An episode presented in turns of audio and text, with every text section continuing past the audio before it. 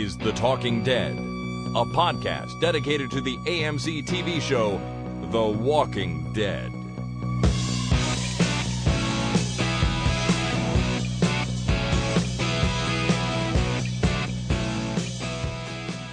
Hi, my name is Jason, And my name is Chris.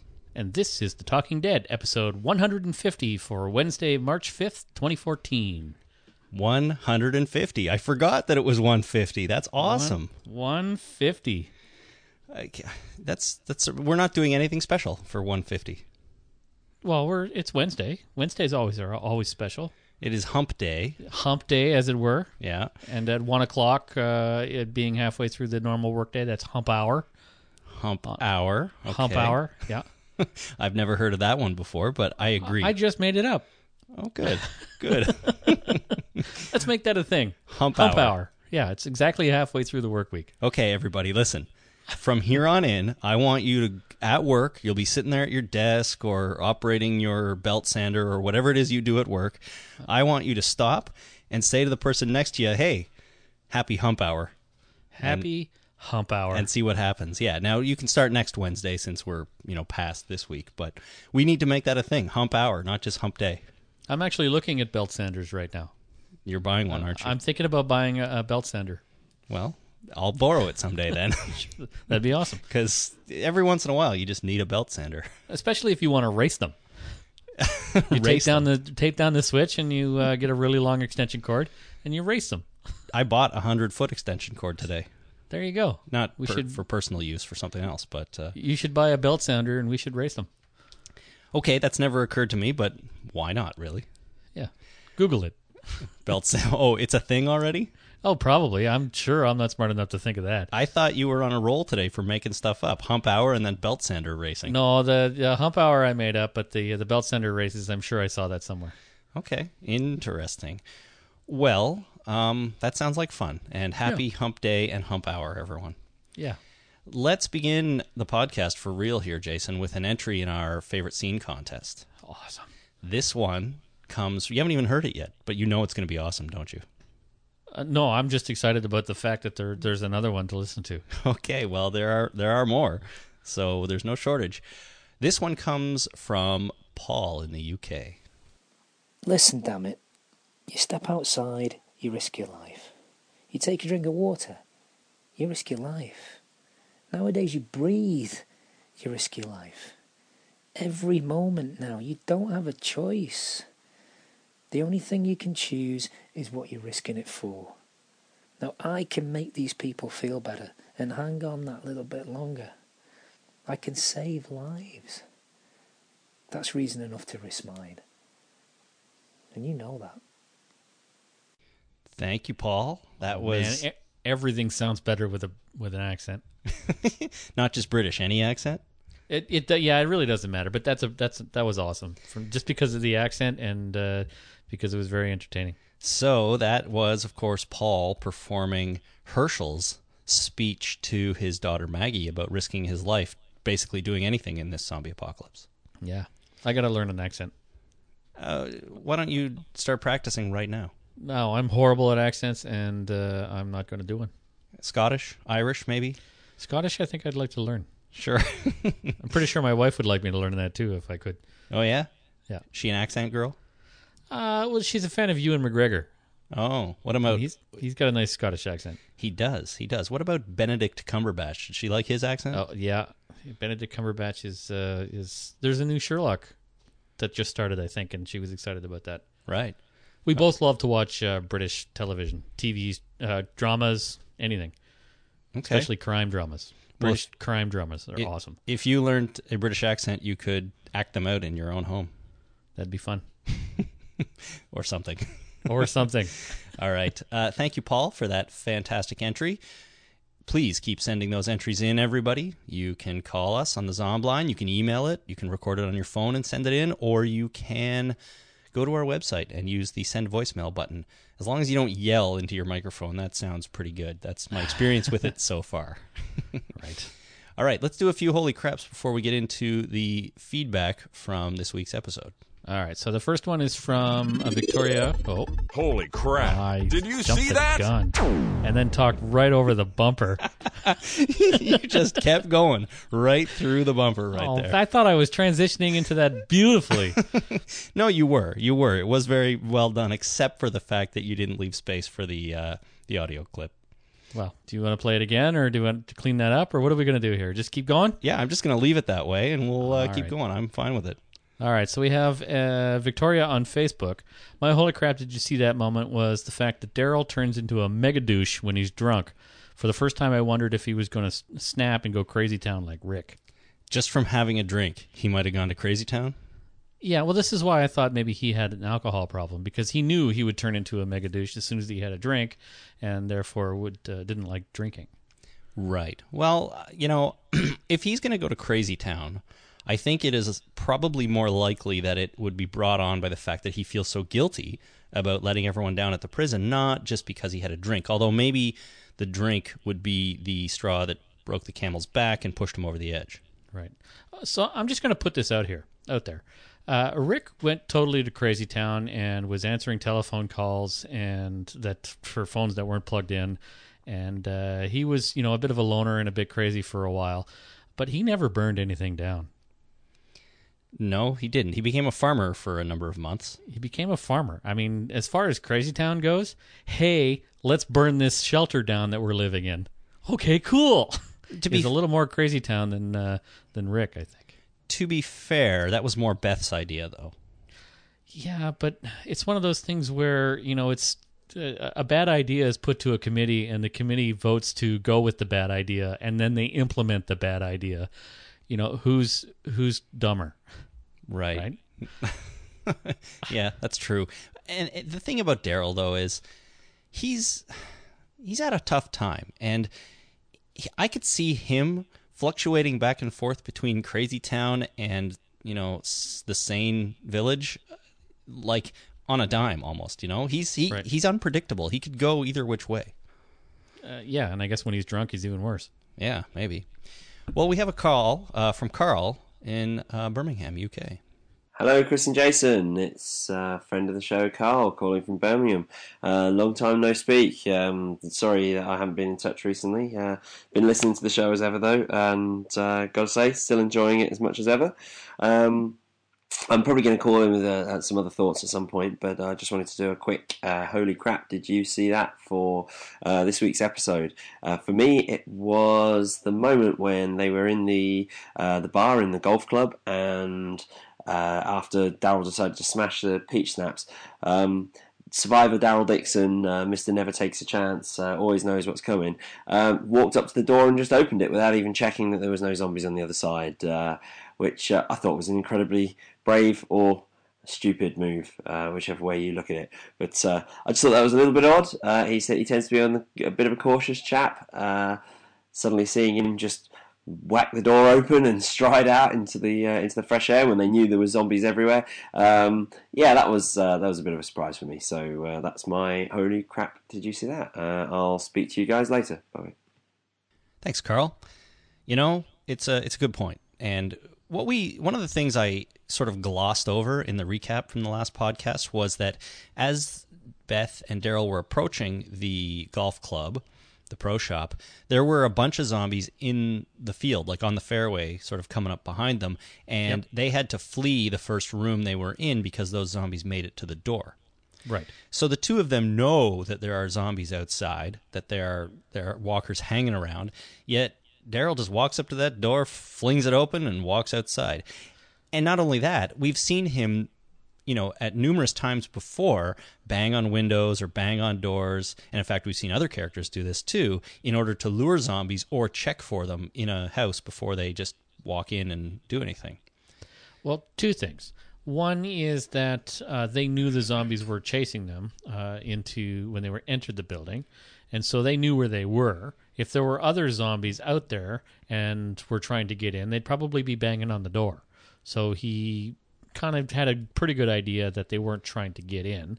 He didn't know if there was a herd out there or not, but uh, you know, banging on the window at the uh, the old spot. What's that? What's the name of that place? The big spot. Mm-hmm. uh, big stop or whatever it was. Uh, banging on there, banging on the other places is uh, you know a mechanism to get into to check the inside of a building when you're going in f- to an enclosed space. Whereas going from an enclosed space to the outside world, you know, any zombies that are out there, you know, if they know they're in there, they're going to be banging on the door. If they don't know they're in there, they'll probably wander off. So it's a relatively safe thing to do. You're right. It's going outside is probably more safe than coming inside because outside is much bigger than inside. I've heard that. Yeah. I, I rarely get outside to actually check that out, but I've heard that to be true. Right. Well, take it from me. It is. Right. And and you're right. If the zombie was aware of them in there, they would probably be up against the door anyways. I still think you want to be cautious, and he was a little bit haphazard about opening that door and just going out. Um, so you know, still a, a good point by Carl there, but you're right. Maybe it's not quite as dangerous just uh, when you're go- when you're leaving a building. Right. But that said, I mean, it is Daryl, and he is generally pretty careful and alert, right? That's true. So- I, I, I just figure he knew generally what he was doing, and it was probably a, a safe gamble, Sure. Okay. in my opinion. Ultimately, it worked out too, so uh, he was right. He was. Yeah. All right. Next, we have a call from Marty in Minnesota. Hi guys, this is Marty from Minnesota. My holy crap, did you see that moment? Was from the episode Still. Right at the cold open, um, you see somebody walk across the road in the moonlight before the camera pans down to uh, the scene where um, you see the wrecked car. It doesn't look like a zombie because the person moves across there fairly well. So um, it's really tough to make out, but he is there. So, any thoughts? Thanks. Um, thank you, Marty. Then, so I went back and checked because I did not pick up on this uh, either time watching the episode live. Okay. And there does seem to be a figure crossing the road right in that first shot when the camera's panning down from a shot of the sky or the moon down towards the wrecked car before Beth and Daryl come bursting out of the forest. Right. It's tough to see, and I'll be honest, the reason I think I missed it the first time or the first two times is that AMC is not in high def in Canada, or at least it's not. Uh, at least I don't get it. So I didn't notice this until I went back and watched the iTunes HD version, which is better quality, and then you could kind of see it. And Marty is right. There's a, th- something goes across the road upright, looks like a person, and it's very smooth and it doesn't look zombie-ish at all. So it's kind of an interesting catch by Marty there. I'm uh I'm going oh yes there is. There's something that is very smooth. You know? What is that? I don't know. It it's funny because it almost seems like That's an editing error because it looks. I think there might be, uh, like they're merging, like in the. Uh, it's a special effect where they're merging a background with a foreground, and that. Oh, sorry, it's a branch. It's a branch from uh, like a stick twig off of a branch that's in in the road in the foreground. You think so. Like it. It doesn't. No, it is. It, It looks is a branch. I'm watching it in very high definition right now, and it is. Uh, it's a little weird, but it's a twig that's sticking up from a branch that's on the road in the foreground. So when the camera is moving down, the branch, uh, the the twig seems to move across the background, and it's in the perfect spot to look like it's crossing the road, but it is not. Okay, I'll have to go back and look at that myself then because I thought it looked sort of skinny. Like it doesn't look like a person; it's too skinny. So a branch or, a, twig. or a twig would explain that. And the other thing is, it's just so smooth. I also had the thought that it was an editing error where they were doing a special effect of like the sky or something as it met the ground. So There is. Uh, you can see the actual branch on the ground. Mhm. Uh, so and that stays steady with that uh, that thing that's moving in the background, so you can tell that it's uh, it's part of the foreground and not in the background at all. Interesting. All right. Well, I'll have to check that out. And I suggest everyone else uh, go check it out if you have a copy of the episode from iTunes or some other source. It's And uh, watch the entire episode in slow motion, like one or two frames at a time, and and, and analyze everything. and look for stuff that we've missed. Yes. Yeah. All right. Well, good catch nonetheless. Um, too bad it's not a person or some sort of Easter egg or something like that, but it's Yeah. just a stick. Yeah. At least by Jason's eye. I'm right. Yeah, you generally are. Yeah. All right. now we're going to move into our listener feedback portion. Do you want to talk over this one too? Uh, is there a bumper that I can talk over? Listener feedback. See, I tried to start it when you were still talking there just because it would be funny. That was a good try, and uh, I I totally choked because I was going to talk over it, but I I couldn't think of anything to say quick Well- enough, so I just closed my trap. what? Ask me what the secret to good comedy is. What's the secret Timing. to good? Oh, It's one of my favorite jokes. Sorry. yeah, that's a very good joke. All right, man. Um, you going to start this section too, or should I? No, you go ahead. All right. Well, this comes from Casey, who posted this on our Facebook page, and I just wanted to throw it in here off the top because you were talking about pie charts and percentages last week. Yeah. I mean, I mean on Monday. So Casey went ahead and made a pie chart for you and posted it on our Facebook page, and it broke down like this. And this this is for uh, this week's episode. She, uh, Casey says zombies twenty five percent, backstory twenty two percent, drinking thirteen percent, brooding 33%, and burning 7%. Seven percent burning. I love part charts. Do you think those are accurate percentages, more or less? Yeah, I'll go with them. They they look perfect to me. Sure. I 7% burning, 33% brooding. That you could almost apply that to any episode in the last That's true. That's true. One of my favorite uh, How I Met Your Mother episodes is when uh, Jason Segel, his character, uh, comes up with a bunch of uh, graphs. He said, "This is a pie chart of my favorite bars, and this is a bar chart of my favorite pies." I don't remember that, but it's funny. It's awesome. Um, Marshall. my favorite pie would be some sort of fruit berry pie. oh, blueberry all the way. No, see, I like rhubarb. You throw a little rhubarb in there, that's good stuff. Yeah. I, well, you know, it's a preference. I prefer blueberry. Yeah, fair enough. Uh, okay, so we have a call from uh, Matt in Wilmington, Delaware. Yes, we do. Hey guys, love the podcast. This is Matt from Wilmington, Delaware. I just wanted to chime in about the terminus signs and I guess the whole seeing the prisoners thing. Um, my theory is that, you know, terminus is all the way down the tracks. These signs, they are probably making their way away from terminus, putting up these signs, getting far, farther away. It's possible, like you said, that these signs just went up and it's entirely possible that the group that Tyrese and the girls met were the ones that were fighting off the zombies on the tracks were the ones that were putting up the signs. This is as far as they got, and it just so happens that they were the last ones that you know were the guy told them about Terminus. So anyway, that's just my theory. He obviously knew about it enough to tell him that there was a great place down the tracks, and I think he was the one, or the group was the ones that put up those signs. So keep doing what you're doing. Thanks, guys. Bye. Thank you, Matt. So, what do you think about that, Jason? That the guys that were fighting the zombies on the tracks there were the ones actually putting up the signs, or or moving away from terminus to to uh, post those signs to draw other people there. That's an excellent theory, and I kind of like it. And it's too bad uh, we can't stop and ask them. Yeah, I meant uh, I I forgot to be honest to go back and check exactly what that guy said before he died because he said something like there's this place up this way on the tracks. It's safe. You should go there. But I didn't get the impression or at least I don't remember that he indicated anyway that I'm from there. Like you know if he was you think we would have he would have said something like I'm from a community that's this way. It's Yeah. safe. Go there, rather than I've heard of this place. But again, I don't remember his exact dialogue. I, I don't remember either, and I got the impression that it was a "we're heading to this place we've heard about" kind of thing, rather than a uh, "we're walking away from a safe place in order to tell other people about it" kind of thing. Yeah, and that's my uh, that's my memory of it too. It's that it came off more like that, not that they'd never been there or they hadn't been there yet. Um, but I think you know it could easily go the other way. I think that these were people that were sort of putting up the signs.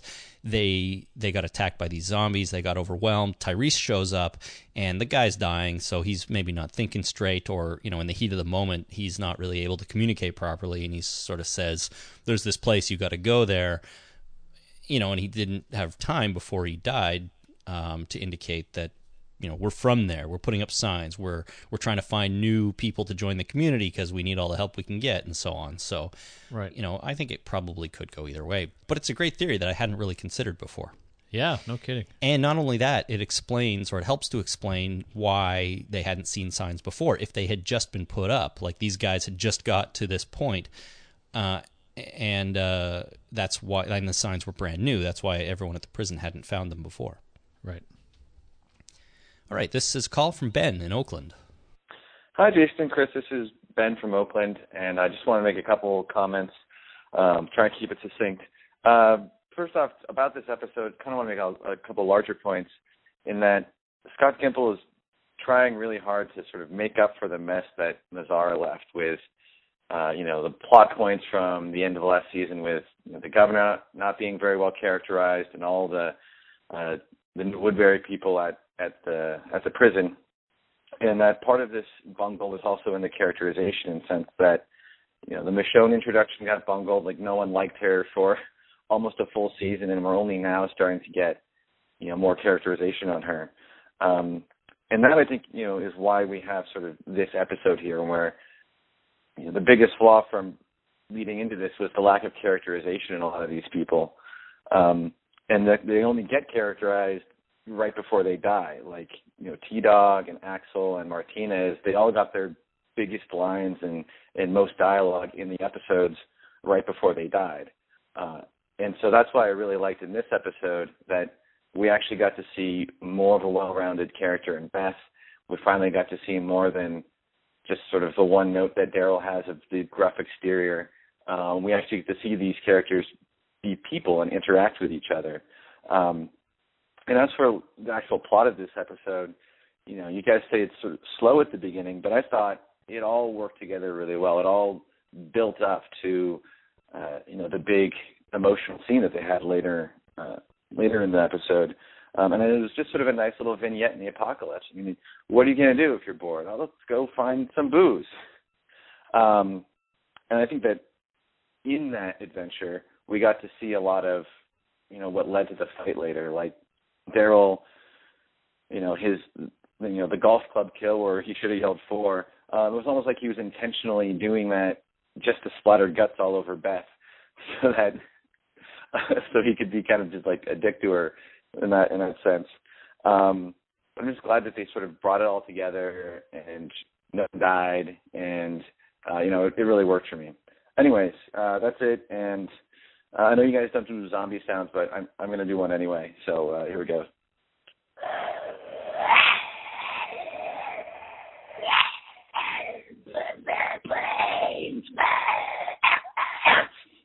Brains. All right, thanks guys. Bye. Thanks, Ben. I forgot to, to mention before that that was a long one, but uh, that's fine. I wanted to play the whole thing because I do think Ben makes some really good points about this episode in that it was nice to see characters have like a feature episode kind of without them dying at the end Right. which we have seen all too many times. You know, T Dog suddenly gets more lines and then he's dead. Hershel has a big hero episode and he's dead. You know, a couple episodes later. Um, and and here we got uh, Daryl and Beth focused on them, uh, and they came out of it alive. Now that doesn't mean they're going to survive very much longer, but at least Beth or one of them wasn't killed off right at the end, and that is a good point, and I'm I'm happy about that. Yep. I'd agree. Um, as for the zombie sound, our uh, our friends over at the uh, Walking Dead cast, Jason and Karen, they love the zombie sounds, and uh, there you go. That's uh, I, maybe that's maybe he Ben's sound was meant for them, but thank you nonetheless, well, Ben. that was fun. It was nice to get a sound. Sure, I believe sure. that's our first zombie sound. yeah, probably. I think so. Never really asked for them before, but there you go. All right. So we have a call from Michael in Weaverville, California. Hi, my name is Michael from Weaverville, California. Um, in reference to the Welcome to the Dog Trot in this latest episode, uh, Still, um, it refers to a southern style of architecture uh, where you have two rooms or two buildings separated by a uh, breezeway I found this on uh, the internet, of course, and through Wikipedia. Hope this helps and uh, keep up the good work. Thanks, Michael. So a dog trot, Jason. If only you know we were smart enough to look this up before we uh, we recorded on Monday and didn't know what it meant. Um, I went and found some more information on the dog trot as well, and apparently, well, Michael's absolutely right. It is think of taking two houses, okay, and putting them right beside each other, and then having a tunnel that's more or less outdoors, although it's covered by a roof, sort of in between the two houses. Like think about having two houses with a deck in between them. Weren't we going to do that at one point? We were. Didn't we? Didn't I? Didn't we, was it you that I was talking to one time? I was going to buy the house next door and we're going to build a bridge. Oh well, I've thought of that before actually, because the houses in my neighborhood are pretty close together, right? And Yeah. I share a driveway with my neighbor, so yeah, if I ever could own my house and the house next door, I think it would be awesome to have a bridge between the two. Yeah, because there's yeah right the, the landings on the stairs would match up, and there's a perfect spot to build a bridge. So that's uh, The houses are but kind that, of that's not a dog trot though. No, our my house, the houses on my street, some of them are kind of mirror images of each other, which isn't the case in in mine. And uh, yeah, you could build a bridge between the two houses. However, yeah, dog trot is more. It's one house with what they call a breezeway down the middle, which is just an open area between the two houses, yet covered with a roof, kind of like and kind of attached to a deck that wraps around the front of both of the houses. Right. So it's interesting. I guess dog trot just means that your dog can trot between the houses without really going inside. Yeah, it's just a, a euphemism for a walkway. Pretty much, yeah. Yeah. So interesting. Um, I don't know how that applies exactly to the clubhouse on the golf course, unless it was designed this way. Um, or maybe it was the walkway between the uh, the upper class uh, members of the uh, the Oh. Pine Vista and the lower class. Uh, the, well, not really lower class, but differently classed people that uh, that came and took over and uh, murdered all of those those upper class members. Sure. So it was a it was a sort of a dividing line between the two, and that's how they were using it in the episode. Yeah, it could be. That's my that's the only correlation I can think of. All right. Nonetheless, though, interesting to learn something new. You know what a dog trot is. Yeah, absolutely. Learn something every day. Okay, is it my turn? It is. All right, this is an email. It comes from James in New York City. And James says, I think the writers knew that this episode would air during the Oscars, so it was written as an episode where not a lot would happen. I remember listening to an interview with Vince Gilligan about the Breaking Bad episode Fly. That was also an episode that aired against something else on TV that would draw the audience away. It was written so the wider audience wouldn't miss anything if they missed out on the show that week. So if you're not familiar with Breaking Bad, you probably don't have any idea what this means, but um, I've always been told, or I've always read, that the episode in question of Breaking Bad, which I've seen and I remember quite well, was more of a budgetary thing where they had to have kind of a small, self contained episode to save budget for something they big they wanted to do later in the season. Right. Whether or not it was up against some other uh, program, I don't know, but I I don't know. Do you think they would do that? Put on an episode that they that they don't mind losing ratings to because of something else? It doesn't seem like something that they would do. Uh, no, I mean budgetary constraints maybe, but if they're you know if they want to pull out the big guns on uh on the season finale and like the really really big guns, and so they wanted to have a little tiny episode that didn't have a lot of uh, you know a lot of required budget, this would be perfect. Yeah, but then again, I don't know if the the comparison to the Breaking Bad episode Fly is totally apt. Yes, I mean Fly had one I think actor and it was in one location. Right. More or less. This, you know, our- this episode of The Walking Dead, yes, it focused on just two of the actors, but we did go to a golf course, we did go to the Moonshine Shack. Um, so it's not like they were confined to one room the whole time and and there was a giant fire, which that you got to think that cost money. Well, yeah, the fire the fire would cost money. The uh, you know the outside of the of the country club would cost money. Whether you're trying to make a field look like a golf course or a golf course look like a field. Uh, there's yeah, I guess there's uh, and they had there was lots of extras too, right? Mhm. And a lot of uh, practical effects in here too. Like they had to hang a bunch of people without actually killing them, which would uh, which is handy. Mhm. Uh, so all those things would cost money. I guess if they were really trying to uh, cut down on the budget, they would just uh, uh, they would get Daryl and Beth trapped in a water cooler or a uh, Trunk of a car? a trunk of a car the whole Yeah. episode. Yeah, that that would do it right there. Right. All right. So where are we? So we got an email from Roman in Toronto. I think it was Chris who said that the last episode was pandering to Daryl fans. I couldn't agree more. I like Daryl as a character in the Walking Dead universe, but I hope the writers understand that Rick and Carl are the heart of the Walking Dead. I feel like the writer sold out a little with the exclusive Daryl episode. I'm surprised he didn't take his shirt off and run through the water.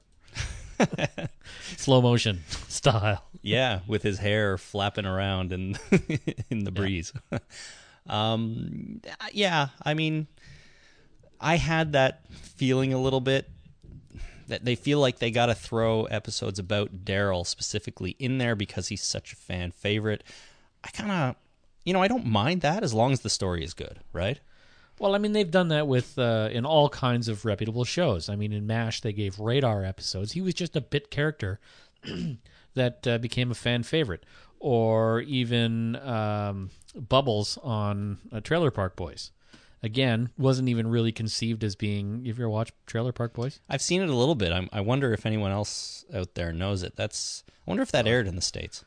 I don't know, but it's the uh, the whole mockumentary television show. Mhm. It started it all. Like it was the predecessor to The Office and all kinds of shows like that. I'm This- pretty sure Trailer Park Boys didn't influence The Office that much. Well, it uh, where you're talking to the camera and then you have a pretend uh, documentary going on in the background. Mm, it was. okay. It, I don't know if it influenced it, but it was. It, it definitely predated it. Sure, that I'll that I'll grant you.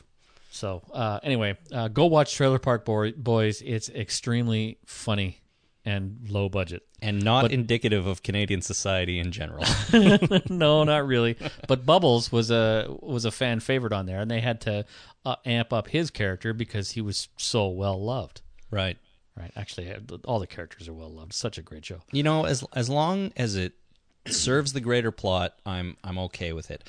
I just wasn't entirely sure that this episode of The Walking Dead did that all that much. Or Hero on Heroes. Yeah, name a guy after the title of your show. What could possibly go wrong? Yeah, I remember the uh, the actor who played Hero. I forget his name. Uh, he was he'd say the girls would come up to him all the time and say, "Oh man, I know you're from Heroes. My boyfriend loves you," and then would walk away. I'm sure he was super happy about that. yeah. All righty. our next email comes from Katie in Hertfordshire, UK. Uh, some people have moaned about this episode because there wasn't much zombie action, but I'd like to just make a point that the show is not all about blood and guts. There has to be some character development and emotion. People seem to forget that the most important thing in The Walking Dead is the survivors, not the zombies. Well, that makes perfect sense. I think the next one kind of rolls into that. Uh, Kevin in Grand Rapids, Michigan. I'm tired of the Walking Dead fans bitch about these slower episodes, then brush them off as useless filler. A great show like this needs character building episodes to make sure the show continues to be great. If you want lots of killing and zombie deaths, go play a video game. Storylines like this make the eventual loss of these characters much more impactful and make the overall storyline more realistic. Granted, some episodes are better than others, and when looking at the story as a whole, this season is shaping up to be fantastic.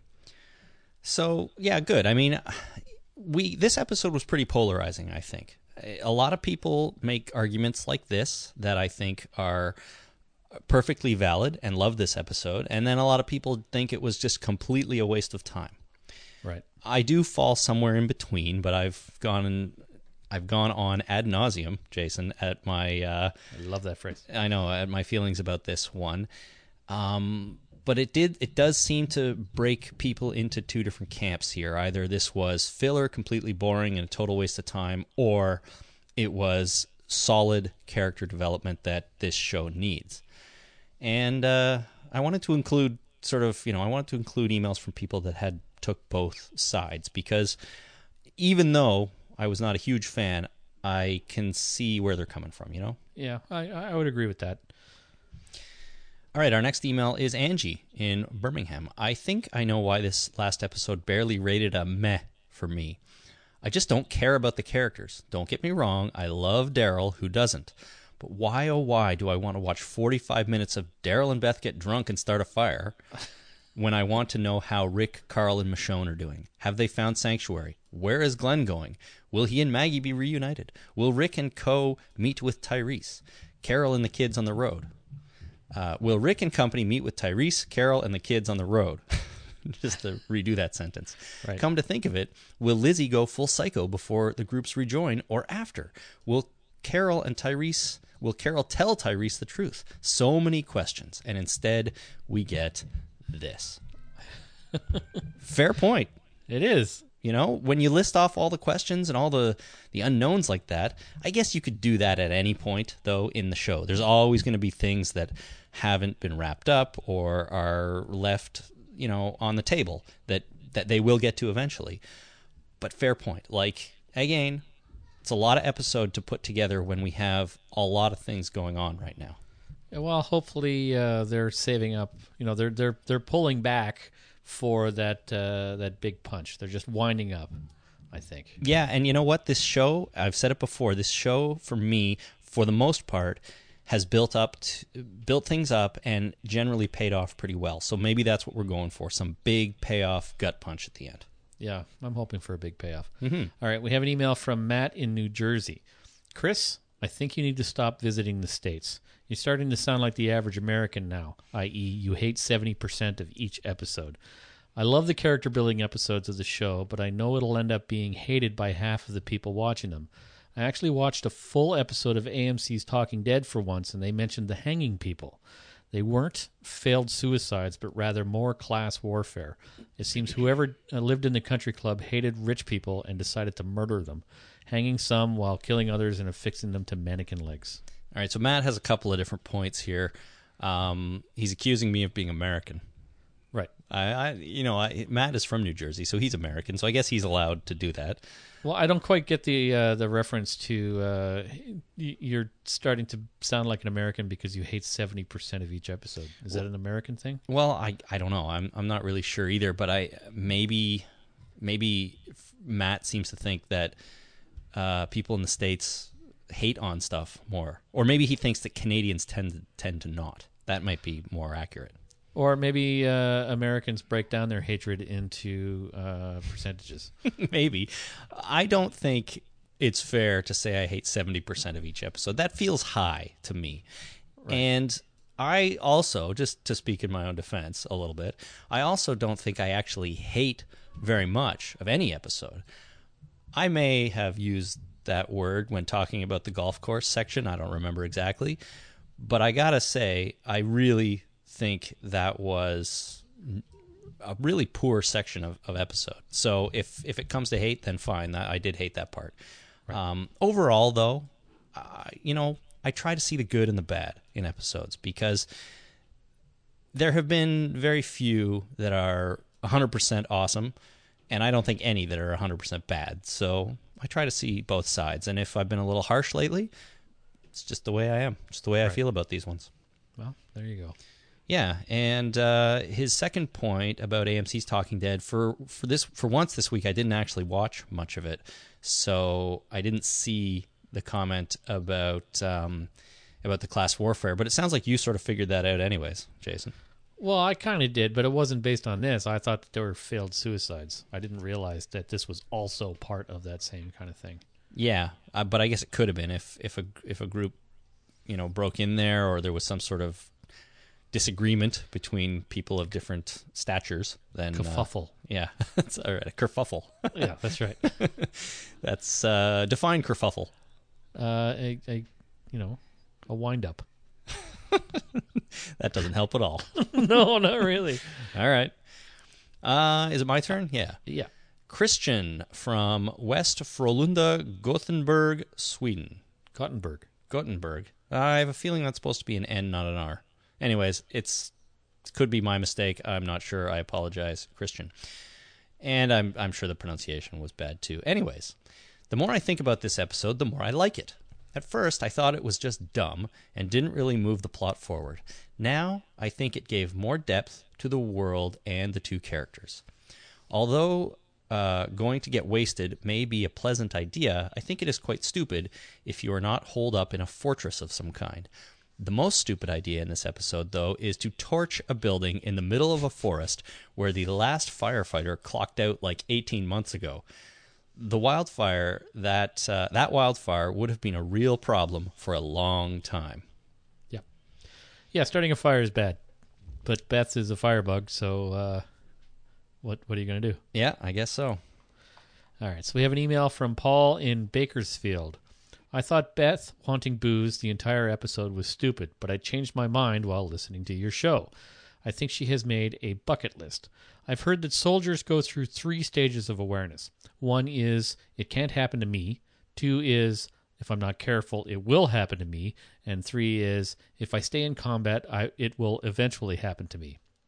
I think the third part is considered to be the most realistic way to look at a situation when people desert it's when people desert their post go crazy or accept their fate. In the Walking Dead universe, you can desert by killing yourself, go crazy, or accept one day that a zombie will get you. I think Beth is in the third stage after seeing her father die, while the rest of the group is still in the first or second stage. Having having accepted her fate, I think she has made a bucket list of uh, things she has never done, and having a drink of alcohol was one of them. Right. So she's just trying to. She just has. She's accepted the fact that she's going to die, so she's just going to go after booze. That's it. Right. What about Daryl? Is she going to go after Daryl? Maybe I don't know. She hugged him pretty strong there at the end. Is, is Daryl on her bucket list? I didn't get the impression that that was uh, that was the case, but I no, know. I don't know. Um, I, I I think the the the three stages of awareness that uh, Paul outlines here for soldiers, and when I read that the first time, it was three stages of awesomeness. I, I don't know; those are different. I they think are. The, the three stages of awareness he identifies here are interesting. Like, and I can see how people go from a place of overconfidence to an acceptance of the surroundings they're in. Right. Right. Yeah. And that makes sense to me. And then if, if, if that's what's happening to Beth and she's made a bucket list of, okay, I, I understand now that I'm, you know, I could die at any time. So I want to try booze before I die. Fair enough. Yeah. I still true. didn't, I still didn't love it though. It just, it just seems like a ridiculous thing to do when you're presented with, you know, presented with this in your face, this sort of dangerous environment. So I think Beth uh, really needs to learn about the three stages of tequila if she's going to start drinking. Are you familiar with the three stages of tequila? Uh, I've had some tequila in my life, but no, I don't know the three stages. The first stage is you become God's gift to the opposite sex. And then the second stage, after you move past that, is you become uh, independently wealthy and have all the money in the world. And the third stage, which I've only ever reached once, you become invisible. You've gotten the invisible stage? I've gotten to the invisible stage, and I think in my youth I liked tequila a little too much. I got to admit, I enjoy the tequila. Yeah, the tequila's good stuff. Um, although I haven't had it in, in a long time. I'm... Oh, it's been way too long. The last time I had it, it was absolutely horrendous. It was just, it was just this bad, weird tequila that just tasted bad, and uh, uh, uh, weird things didn't happen, which really turned me off because really, uh, when I drink tequila, weird things do happen, and I like that. But uh, the last time I had it, weird things didn't happen, so I kind of uh, lost interest. You didn't have enough. You didn't get to the first stage of tequila. No, I got to the second stage, but the I never quite made it to the third stage. Okay, good. Do you? I think you were there. You remember that party where uh, it was at Scott's place, and I got Scott on my shoulders, and I was riding a unicycle. Yeah, that was years ago, man. That's I mean, the last time I had tequila. Talk about inside baseball. you should have yeah. replaced Scott with Dave. At least people have heard of Dave. We were juggling torches. That was a good time, but it uh, wasn't because of the tequila. You are such a clown. Um, our next email is it Mark in England? Uh, yeah. Okay. Mark says, "I feel that this was the weakest episode in a long time." I enjoyed the previous one and disagreed with the assessment that it was filler, but much of this one felt like filler to me. That being said, there were still positives. I've been thinking for a while that Daryl has become too perfect, and it would be interesting to see him revert to type a bit. I feel this episode did this just the right amount to show his inner struggle without sending him completely back to who he was in season one. Mega douche. yeah, he he became mega douche in this, which isn't quite the level of douche he was in season one, I guess. Right. but he missed the squirrel, right? So Uh, maybe he yeah. is backsliding. He's not perfect anymore because he can't hit that squirrel. He got drunk and pissed in a corner, yelled at Beth, uh, physically manhandled her outside to teach her how to use a crossbow in spite. No, he's definitely not perfect in this episode. No, he he when you when you lay it out like that, it sounds like he's a mega douche. Yeah, so he's the yeah maybe uh, you know he had to fall off his horse. He had to blame himself for that thing, become mega douche for an episode, and now he's going to be uh, Mr. Happy Fun Time Awesome again, and he'll be hitting all the squirrels right between the eyes. Well, we've down the list here. We've got another email about the squirrels, so uh, let's move on and, and slowly get to that one. All right, so the next we have an email from Lauren in Sutter Creek, California. The reason this was done as a Daryl and Beth episode only is, only is, I think, it's building up to something big that will happen in the next few episodes. I think it's Beth's death, which is discussed in the Still episode, but it could be Daryl's death, unlikely, or Beth and Daryl romance, also unlikely. Could be. Um, I, I've I'm in some ways I'm surprised Beth has lasted this long. You think they're gonna they're they're gonna they're gonna geek her? I think they might. Uh, I don't know why I think that because I, I felt like Beth, you know, I didn't think she'd survive the assault on the farm way back in season two. I didn't think she'd survive the governor. I didn't think she'd survive various other things. Yet here she is, still kicking along, and she's a better character now, and she's a stronger character now, and uh, maybe that is a maybe this is what they're doing. It's a slow build up of Beth instead of a quick like hero episode for her, and they're going to kill her off. Well, if she's in her third stage of awesomeness and has achieved the only thing on her bucket list, uh, she's a goner. Yeah, you you could be very right about that. I mean, is it going to happen next week, or is it going to happen at the end of season four, or is it going to happen season five? I don't know. Well, I think that if they're building up to that, it's going to happen uh, uh, this season, like maybe in the finale. How many episodes do we have left? We have four left. Four left, so she may survive a couple of them, but they've been known to to, to throw stuff in like this before the finale. So maybe uh, maybe she's not long for this world. Yeah, maybe not. Um, I don't know. No one's died yet this in this back half of the season, so That's true. they could be going for it. Okay, our next email comes from Darcy in somewhere. Uh, let's see, Jan Juc, Victoria, Australia. Sure. I looked this place up, and it is a real place, and it looks like a really nice surfing town in Australia. That's nice. Have we ever had people come from made up places?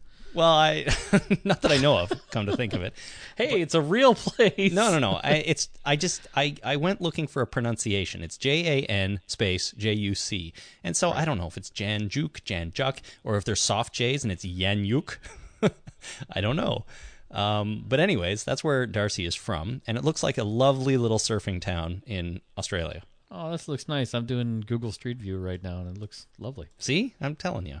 Anyways, Darcy says Beth goes from happy drunk to realistic drunk to crying drunk and then arsonist drunk. I hope Beth doesn't get drunk and burn down Terminus. Overall, tonight was an amazing episode. Daryl finally shared his story with us, and Beth showed she isn't as weak as we thought she was, and the middle finger is back in style. Yeah. So it's three stages of drunk. the four, actually, yeah. Okay, so you happy drunk, realistic drunk, crying drunk, and arsonist drunk. I've never gotten arsonist drunk. No, neither have I. crying drunk. That's the first stage for you. No, no, I go. Uh, I'm I'm pretty much a happy drunk. I've been accused of uh, drunk Jason being exactly the same as sober Jason. You're drunk right now. I'm drunk right now. So okay, so the middle finger is back in style. That's awesome. Uh, all right, so we have a, an email from Brian in St. Louis. Did they really just burn down the only decent shelter they had in a few days in the middle of the night while they were drunk? It has to be the worst decision made by a character in the show yet, on the worst episode yet. What was the point other than a 60 minute beer run? Yeah. Um, I'm sort of with Brian there, and burning down the only shelter they've had in a few days. Seriously, like, why not at least spend the night there, then burn it down? Right. Well, you know why? Thing, things burn better at night. I They're just- much more entertaining. Was just gonna say, House on Fire looks better at night. Look at the zombie barn in the at the episode of or the uh, finale of season two. That was at night because it looks better. It looked fantastic, actually. Yeah. So uh, you think this was a uh, a Harold and Kumar go to White Castle kind of episode? it was just their mission for something they were obsessed with at the time. No Neil Patrick Harris though. No, glad he didn't show up. Yeah. All right, this email, next one, comes from Justin on the internet. Loved Daryl's stronger accent as he got drunk. I have noticed a lot of people whose accent, mine included, gets stronger when drunk. Excellent acting all around by Norman this episode. I wonder what his accent is. Yeah, I'm, I'm curious. I don't know. He's got Wait- one of those internet access a- accents. Yeah, that's right. He sounds like he's from the internet. um, the, the funny thing about that is, though, when you think about the way you speak, Jason, do you think of yourself as having an accent? Well, no, but then again, I've never tried to soften my accent either. And I know some people do, whether they, uh, you know, English is their native language, but they know that they have an accent and they want to soften it for whatever reason, or uh, you know, they're they're speaking not their native language and they know they have a, an accent and they want to soften it. Um, so I've never thought about trying to soften my accent, but we also have you know a very neutral kind of accent. I know there's things that that stick out, but uh, overall, it's a it's I think it's a very neutral way kind of way of talking, sort of like a Midwest.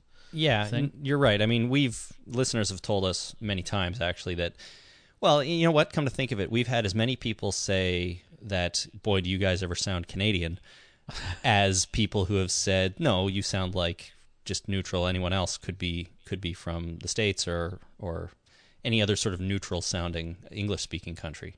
Right. Which I guess is Canada and the US. Well, you know, is it is it accent or is it terminology? Like we've we've used terms that are very Canadian, Like hoser. like hoser and a, and we're going to the Tim Hortons, eh? Yeah.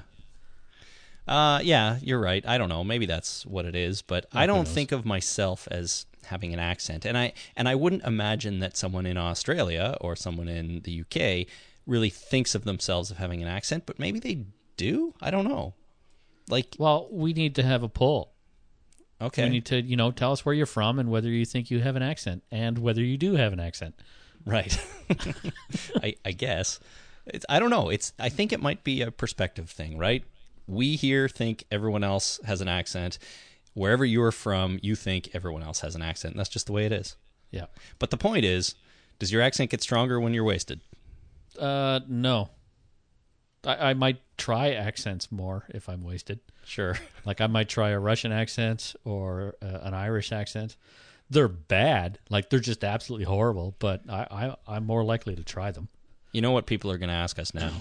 to get drunk and try accents. to get drunk and do a podcast, yeah. Yeah, I'm I'm too old to get drunk though. It's just the way it is. yeah. There was a there was a podcast I listened to. I think it was Drunk Girl or something like that. Do you remember that? It was No. way back when when podcasting was first started. There was uh there was a podcast where this I think that this woman would get drunk and talk about shit on the internet. Yeah, you know, I've And heard of I subscribed. Of course you did. I've heard of stuff like that, but I don't know. I can't uh, I can't endorse that kind of thing. No, it got boring real fast. It was just, you know, it was really exactly what it was cracked up to be. A drunk girl talking about shit on the internet. Sure. It gets boring pretty quick. Yeah. All All right. right. So we have an email from CJ in DC. Uh, there was some uh, discussion regarding the little plastic jar that Daryl found in the country club. You guys didn't know what it was for, but to me it looked like a little plastic spice jar filled with cinnamon sticks. Stuff like that would be worth its weight in gold in the zombie apocalypse. Later, you'll also see Daryl chewing on a cinnamon stick, which seemed to confirm my suspicion. Right. And my problem with this is that from what I could tell the jar was empty, wasn't it? It was not. I went back and uh, had a very close look at that scene and when he was pulling the jar off. When he was pulling the jar off the shelf, he, he was also shining a flashlight on it, so it uh, was very shiny. It was a plastic container, and it was looked like a spice uh, a spice container. and from what I could see, it looked like uh, there was a couple of cinnamon sticks, two maybe three cinnamon sticks inside that container. Okay, fair So, enough. I agree. And he was, and I did see the scene where he was chewing on a cinnamon stick a little bit later. All right. Well, that totally, I'm totally fine with it then. You know, if it was an empty plastic jar that he was taking for no reason or just to hold air, I don't think I'd get it. But uh, cinnamon sticks, totally, I can see that. You can, I guess, you can, can you eat them? Sort of. I, I don't know. You can at least suck on them or chew on them, like he was. I think we might have some. I might try it. I, I go downstairs and try it. All right, you should. Uh, and I'm fine with it. You know, take what you need to survive. And I guess Mr. Dixon needs cinnamon sticks. Mm-hmm. Alrighty, our next email comes from Clayton in Texas. Clayton says, "I had the impression that Daryl missed the squirrel because of because of the broken bolt shaft.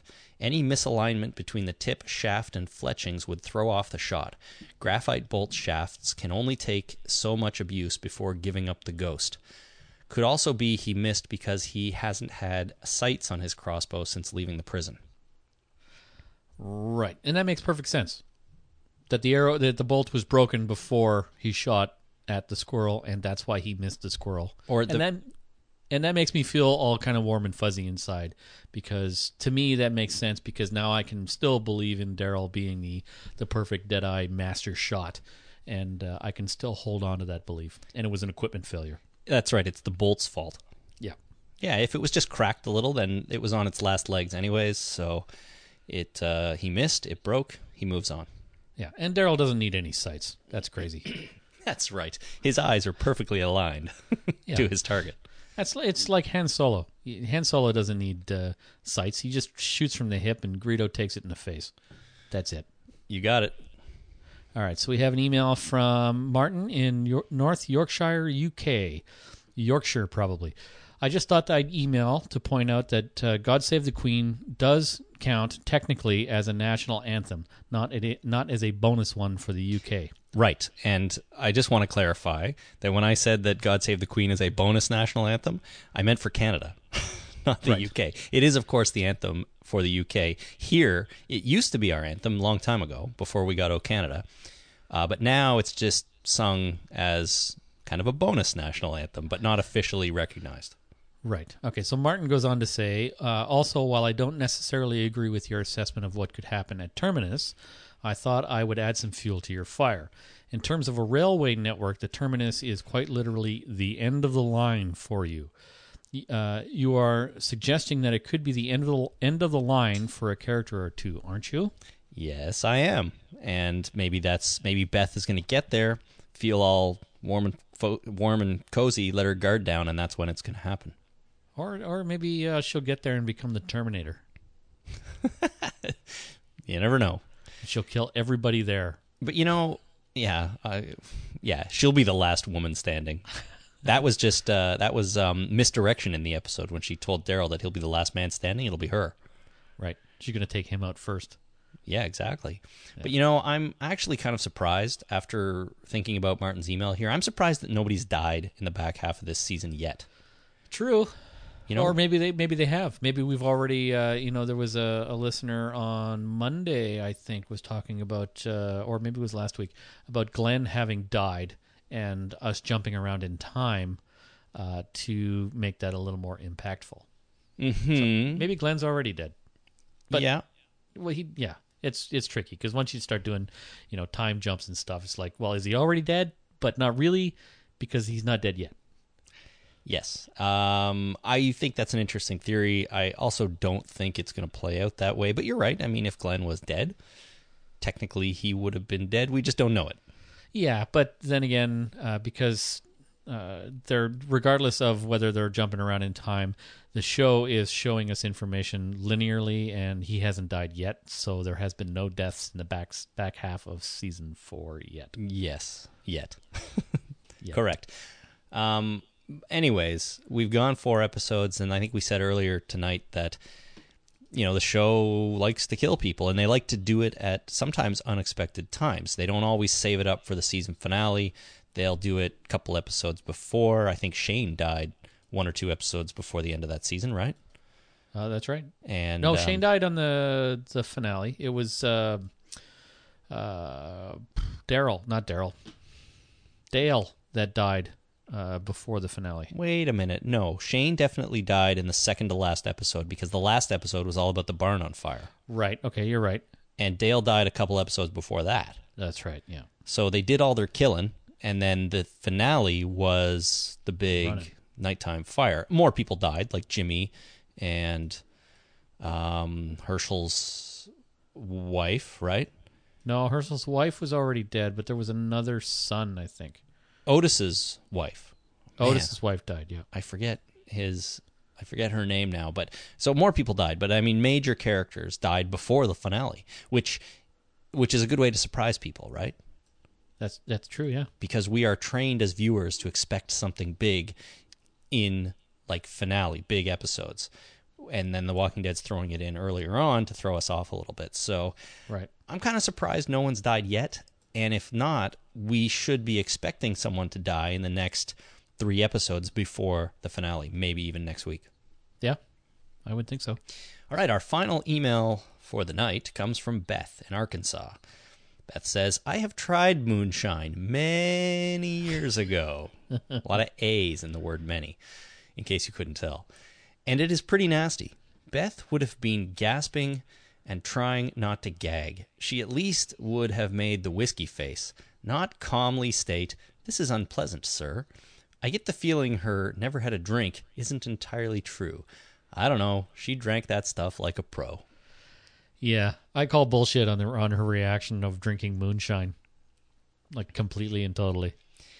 Yeah. I don't know whether it's meant to be bullshit, like uh, Beth is a, a hardcore alcoholic seventeen year old, or if uh, they gave her, uh, you know, grape juice to to drink, or you know, just basically water, and said, uh, "Make this seem like it's unpleasant," and she went with, "Ooh, that's unpleasant." What are the rules? I mean, it was probably just water in, in reality, right? Yeah, What do you I know what so. the rules are for drinking actual alcohol on screen? there's no rules. Well, there Is are. rules? In Canadian advertising, for example, you can't show people drinking the beer in beer commercials. Right, but the the that's it's not advertising. It's uh, you know a television show where they're actually supposed to be drinking alcohol, and I don't think there's any rules about that. Whether it's real or not, they're drinking something Well, that's what I mean. that though. appears to be alcohol. Yeah, I, I get it, but I mean, in in in alcohol ads, I know this isn't an ad, but I'm just using it as an example of an, an, a situation where there is a rule about it, and I'm not even sure if that is still the case. But I know at one point in time, the you weren't allowed to show actual alcohol consumption in a commercial on TV here. Right. I don't know if that's still the case. I don't know, but Well, that that's an advertising rule, not a television show rule. and my question is, are there similar rules for television shows? Yeah, I don't know. I know for Canadian drug ads, you can either advertise the name of the drug or what it does, but not both. Right. Um, which is which is a funny situation to be in. It is. And so advertisers come up with clever ways to indicate what the drug does and therefore are able to still say the name, Right. right? Like, Yeah. um, well, we don't need to go into examples, but they show people dancing around all happy because they've used a drug that has treated their erectile dysfunction, for example. That's right. But they don't say the name of the drug. Anyways, exactly. um, I don't know if there are rules for booze on TV shows in the states or in Canada for that matter. But what I'm all I'm trying to get at is if they wanted to, they maybe could have given her actual hard liquor to drink, so her reaction would have been possibly a little bit more realistic. Or more likely it was just water and they rely on her acting abilities to react to it. Right. At the very least, at the very, very least, what they could have done was get her in a room with a camera and some real alcohol, like even weeks before, and have her have a big old drink and film it. And so she could learn what her reaction would be if she drank some nasty, nasty alcohol. The only explanation I can think of is that uh, Emily Kinney does not drink and uh, didn't want to actually consume alcohol for uh, a scene in a television show. Could be. Who knows, really? Um, in real life, she's certainly uh, not. It's not like she's too young or something. She's 29 or 30 years old in real life. So, Yeah. you know, uh, I don't know. You're, you're right. But point is, her reaction wasn't all that realistic for a 18 year old person who's never had a sip of alcohol before. And drinking moonshine. Yeah, the harshest stuff you can probably imagine. Like you might as well like I- not even lighter fluid would actually do it because lighter fluid would be like, oh, that's absolutely gross. But I don't think that'd be quite the reaction you'd get from drinking moonshine. I, I think you know battery acid maybe. Please do not go and drink lighter fluid or battery acid. Oh God, no. Do oh, not God, do no. that. But I'm just I'm thinking that uh, moonshine, the taste of it, I just I can't imagine how horrifying it would be to drink uh, moonshine because I I don't like hard alcohol in any way, shape, or form except for tequila, uh, and I just I can't imagine it how unpleasant it would be. No. So, anyways, that's crossed off her bucket list now. So, whatever the next thing is, maybe uh, it'll be a little more realistic. Maybe maybe she wants to uh, weave a basket. Who knows? yeah, maybe. I don't know. We'll see. Crafting. I want to get drunk and craft some stuff. And make a scrapbook. Oh, scrapbooking. That's very popular right now. I know. There's big money to be made in scrapbooking, I've heard. Yeah. She already writes a diary, though. So maybe that was one of her uh, bucket list items, too. Start a diary. Yeah. I don't know. All right. Thank you to everyone who wrote and called in. It's always super fun to read your points and enlightening, often, too, because you bring up items or points that we haven't thought of or didn't consider or just plain old missed. So uh, it is really awesome whenever, when everyone sends in their feedback. If you want to send in feedback, you can do so by calling us on the toll free Zomb line 1 866 483 9662. Uh, you can find us on Twitter at Talking Dead, but as I've said, I'm not on the Twitter all that much because so many people confuse our Twitter handle with AMC's Talking Dead Twitter handle, so it can be hard to filter through all the tweets sometimes. Right. But we're there, so uh, you know I do check it every couple of days, and I try to respond when it's clear clearly for us. But an even better place is Facebook. We're on there all the time. Facebook.com slash The Talking Dead. The page is going strong. Uh, I mentioned on Monday that we passed 20,000 likes, which is amazing. Just want to thank everyone once again. We're now at like 20,500 already. So Nice. the more likes you have, the more likes you get. That's awesome. Send your email to talkingdeadpodcast at gmail.com. That'll get to us. And for the most part, I know everyone knows what they're doing when they're sending email there. Email is a tried and true technology. It really is. Um, and please, please keep recording your favorite scenes from The Walking Dead. Send those in. Go to our website, use the send voicemail button, or just record them on your phone and email them to us. They are super awesome, and I'm having a really good time playing them. I hope you guys are having a good time hearing them too. I know you are, Jason. I'm having an awesome time hearing them. They're uh, they're they're my favorite thing. All right. That's wicked. And if you want to help support the show, a great way to do it is to uh, do all your Amazon shopping. But first, go to amazon.talkingdeadpodcast.com, and a tiny little piece of your purchase comes our way. And we have no idea what you bought, which, uh, you know, in case you're worried about that, it's not like we can pinpoint that item to that person. Really doesn't work that way. So, uh, Well, they don't give us any item information, so we can't even guess. well, I do know what items were purchased, but I have no idea who they went to. You do? Yeah, just to give us to, to show a breakdown of the kind of things that people use your link to buy. Ah, Right, gives me a little fancy. bit more information on uh, on what's going out. But again, Cool. don't know that I don't know what it is. It doesn't tie back to you specifically in any way. So it's a really easy way to support help support the show, and it doesn't cost you an extra cent. So uh, we uh, really appreciate everything that uh, people do.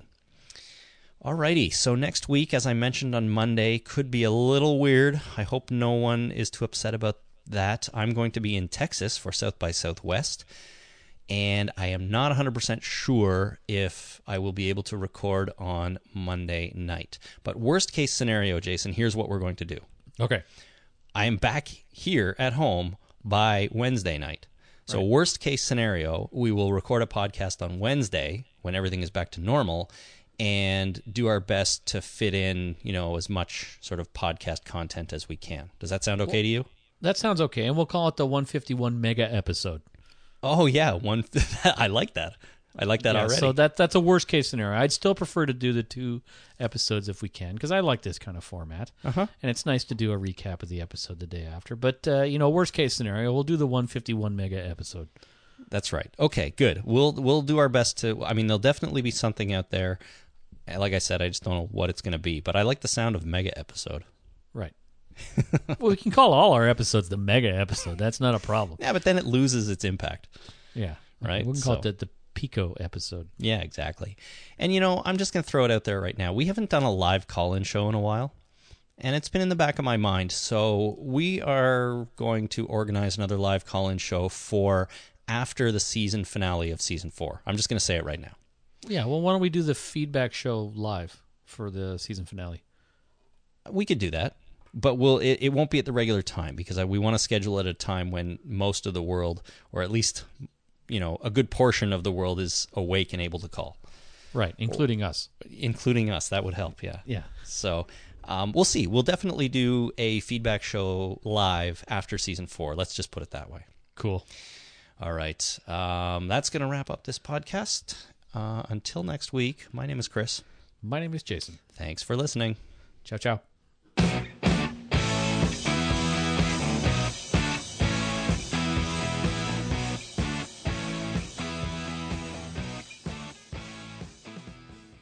Brains.